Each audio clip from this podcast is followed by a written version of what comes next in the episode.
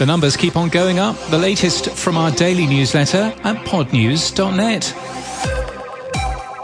Podcasting's daily reach continues to rise. Edison Research has posted a 20% year on year increase in their latest share of ear survey. Now, 18% of people in the US, age 13 or over, listen every day. The graph shows that more people are listening to podcasts, the company says, which means content creators have the opportunity to grow time spent listening with those people.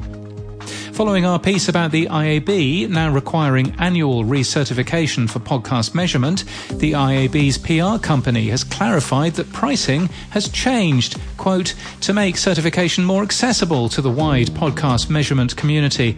Rather than being $45,000 for certification for an IAB member, new certification costs $12,500, with renewals costing 6,250. We've updated the original piece.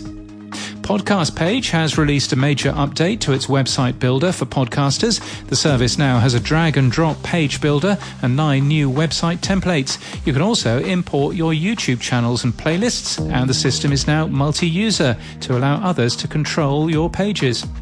Dear Media is to release its first true crime podcast series.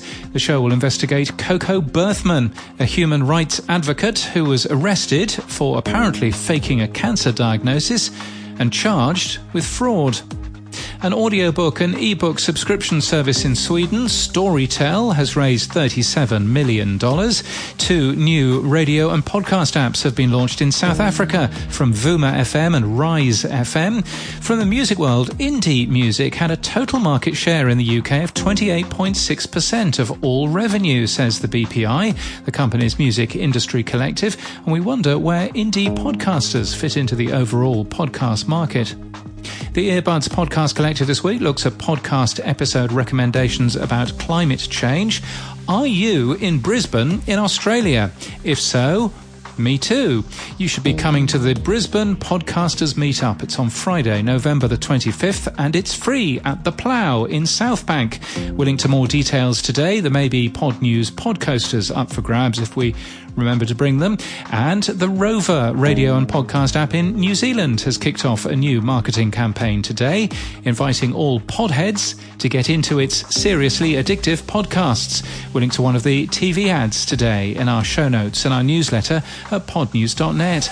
It's a Monday, so time for some tech stuff. A new user agent lookup list has been produced by John Spurlock. It's based on both OPAWG and Buzzsprouts implementations, including web referrers, and is a specific and highly detailed user agent device and OS detection list for great podcast analytics. We'll link to the current repo and the discussion uh, in our show notes and our newsletter at podnews.net. If you're running a podcast hosting company, would that data help enhance your stats or simplify maintenance? We'd love you to take a look. Castopod has shared a presentation from Benjamin Bellamy and Yassine Doghri on web monetization, which is an alternative to cryptocurrency for micropayments. The first Value for Value podcast in Zimbabwe has launched in conversation with Trevor, hosted by South African podcast company Iono, now accepts streaming sats and boostagram messages, as do we. And HiveTube, a federated and decentralized streaming media service built on PeerTube, now supports Podping. And thank you for your boosts, Adam Curry, 10,000 sats, because he liked our use of the word lekker last Friday. Lekker. Chemistry Made Simple sent us 567 sats, thanking us about the news about Captivate's download limit changes. And thank you to Dave Jones, who suggested the IAB's move to annual recertification is tone deaf. If you get value from Pod News, you can support us with a boost from your new podcast app at podnews.net slash new podcast apps. And in podcast news, the hugely successful My Dad Wrote a Porno podcast is to end in December. After seven years, there are just three episodes left. It's hosted on ACAST. And a popular newsletter has launched as a podcast today. There's an idea. It's called The Seven from the Washington Post, hosted by Jeffrey Pierre. It gives listeners an essential digest of the stories they need to know to start their day in under seven minutes. The flagship newsletter has more than a million subscribers. It'll be available every day by 7 a.m.